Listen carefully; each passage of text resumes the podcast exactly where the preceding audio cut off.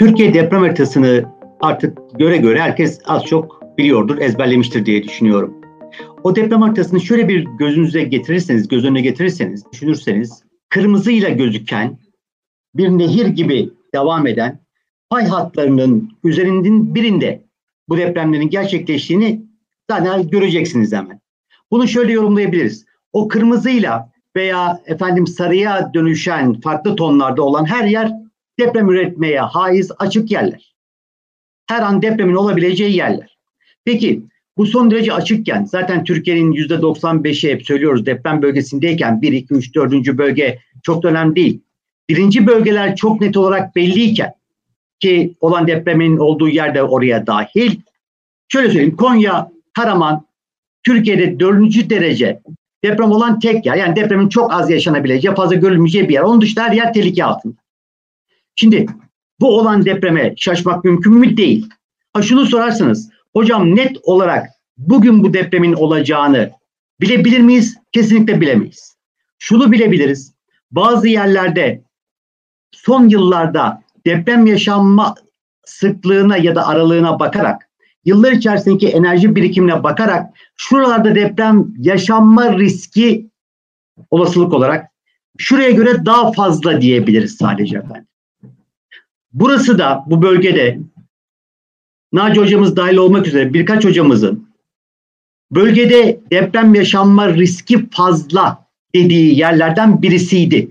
Tekrar söylüyorum bunu şöyle okuyalım. Yarın deprem olacak değil. Bu diğer yerlere göre oralar deprem olacak ama burada olma olasılığı daha fazladır. Oldu mu oldu. Bunu aynı zamanda İstanbul için de diyor muyuz? Diyoruz. İzmir için de diyor muyuz? Diyoruz. Bursa için diyor muyuz? Diyoruz. Elazığ, Van için diyor muyuz? Diyoruz.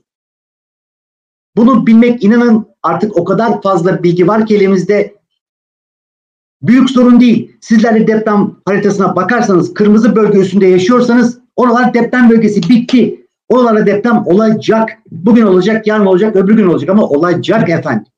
Yıllardır aynı şeyi söylüyoruz. Artık lütfen deprem olacak mı olmayacak mı kısmına değil de olacak olan depreme karşı ne yapacağımıza bakalım diye. Deprem olacağını biliyorduk ama ben şahsen kendim için söyleyeyim. Bu şekilde devam edeceğini ben tahmin etmezdim.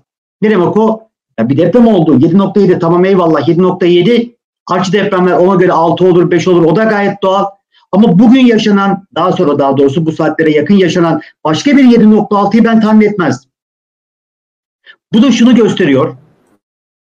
Enerji birikimi o kadar fazla ve oradaki zemin hareketi o kadar fazla ki ve o kadar strese girmiş ki zemin patlamaları ve boşalması devam ediyor. Doğal olarak bu ancak enteresan bir bilgi olarak paylaşılabilir deprem bölgesiyle ilgili. Şimdi normalde bana bunu sabah sorsanız, deprem olduktan sonra sorsanız şu cevabı verirdim. Efendim bir gün çok sık, üç gün, sonraki iki gün biraz daha az sık ve sonraki dört günde yani toplamda bir hafta içerisinde olmak üzere son dört günde de daha da arası açılan açı depremler göreceksiniz.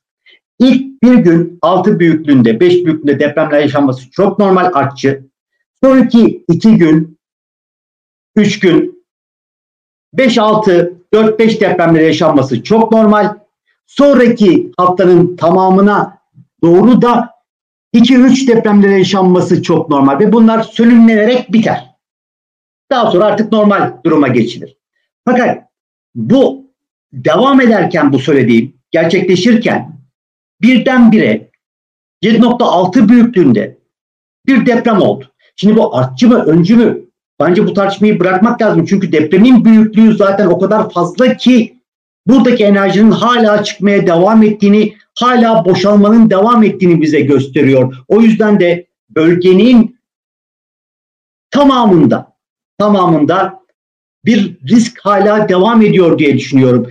Ee, o yüzden sadece merkez değil, çevre yerlerin de riski aynı şekilde devam ediyor diye düşünmekteyim.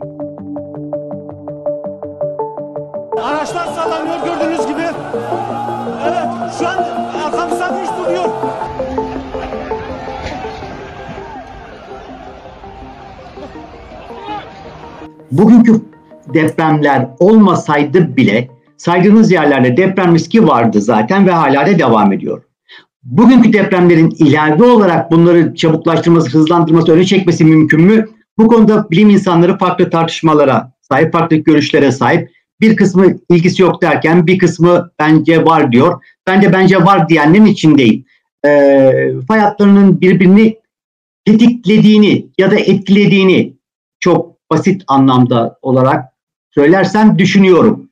O yüzden İstanbul ve Çanakkale ve Bursa Marmara bölgesi genelinde ve bence İzmir'e doğru da ve arkaya doğru da yani bana doğru da e, dikkatli olunmasında büyük fayda var. E, depremlerin yaşanma hızının veya sıklığının artması bence çok anormal karşılanmamalı. Antiparantez tekrar söylüyorum bugünkü depremler olmasaydı zaten bu riskler fazlasıyla saydığınız bölgeler için vardı.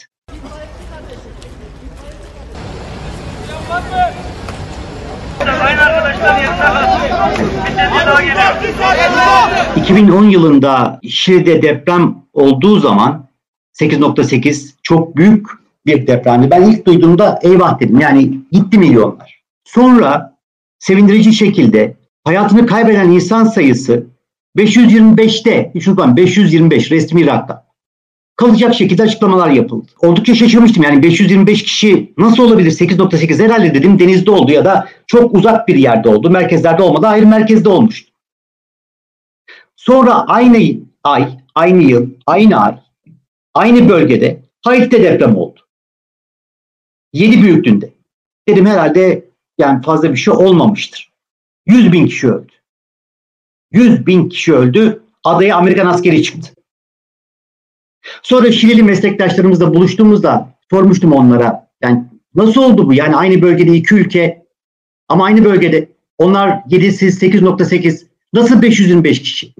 Dediler ki hocam Kubilay Bey 30 yıldır buna hazırlanıyorduk zaten. Bu bilimsel, elle tutulur, aklın yolu bir denecek bir konu. Eğer siz tedbir alırsanız, sonrasıyla uğraşmazsanız, uğraşmazsınız, tedbir almazsanız, bizimkisi gibi devamlı sonrasıyla uğraşırsınız. 99 deprem üzerinden 24 yıl geçti ve ben 99 yılında gördüğüm çökme şekillerinin, bina göçme şekillerinin insan manzaralarının aynısını bugün yine görüyorum. Ben yaşlandım. Geldim gidiyorum. Bina çökme şeklinde var değişiklik. Ne insanların ne yapacağını bilmemesinde var ne de kamunun durumunda var. Pardon. Kamunun durumu belki tuhafınıza gidecek ama bence daha da kötü durumda. O zaman teknoloji yoktu hadi neyse. O zaman efendim herkesin elinde telefon yoktu. Uydular cirit atmıyordu. Bugün gelinen bu teknolojik farklılıkta baktığım zaman çöken havaalanı, kullanılmayan ilave iki havaalanı, çöken hastane, çöken belediye binası, çöken depolar, kullanılmaz hale gelen yollar, çöken yollar insanı hem hayrete düşüyor hem üzüyor gerçekten. Bu tür çökmeler ve e, bu tür yıpranmalar sonrasında bu işi koordine etmek de bir o kadar zorlaşıyor. Sizin elinizdeki Allah aşkına herhangi bir ülke içinde bu geçerli. Kaç tane arama kurtarma ekibi var? Kaç tane insanları yönlendirme ekibi var? Elde sayılı. Doda doğaldır. Budur zaten. Ama çökme o kadar büyük, göçme o kadar büyük ki alan o kadar fazla ki yardım götürmesi gereken insan o kadar fazla ki hangi birisine uğraşacağınızı şaşırıyorsunuz. Ama öncesinde tedbir alsanız bir avuç sıkıntı çıkacak. Onlarla da boğuşursunuz, uğraşırsınız. Güllük gülistanlık gelir geçer. Ama şu anda ise büyük bir acı, büyük bir üzüntü yaşanıyor maalesef bu geldiğimiz noktada. Niye? Çünkü 24 yıldır şeklen diyelim mış mış yaparak hazırlık yapılmış ama gerçekten uygulamada herhangi bir hazırlık bulunmamış. E sonuçta böyle oluyor maalesef. Şu anda en önemli konu yaklaşan karanlık gece ve soğuk kış koşulları düşünülürse barınma ve ısınma ihtiyacıdır efendim. Bunun için gerekli her türlü tedbirin bir an önce alınması lazım. Nedir bunlar? İlk önce sağlam olduğundan emin olunan binalara insanları yerleştirmek, çadırlara değil, konteynerlara insanları koymak, acil öncelikli insanlara, hastalara, efendim hamilelere, çocuğu, bebeği olanlara yardım etmek, onların ısınmasını sağlamak, bu tür koordinasyonları sağlamak ve bir an önce insanları ısınacakları bir yere sokmak. Bu sırada insanımıza düşen nedir? Aslında normalde sağlam durmak dışında hiçbir şey demek lazım ama bizim koşullarımızda şunu söyleyeyim en azından. Bütün bu koşullar içerisinde lütfen bir arada kalın. Lütfen e, yola çıkıp tam yolun ne olduğunu bilmeden bir yere gitmeyin. Zaten evinize girmeyin vesaire gibi konuları geçiyorum. Onları kesinlikle yapmayın ayrı ama lütfen bir arada kalın. Kendi ihtiyaçlarınıza bir bakın. O ihtiyaçlarınızda hangisini gideriyorsunuz, hangisini gideremiyorsunuz. Şimdiden görün ve onları tedarik etmeye çalışın lütfen. Ee, şimdi de sesinizi duyurmaya e, varsa ihtiyacınız A noktasında o noktasına o ihtiyacınızı gidermek için gitmeye çalışın.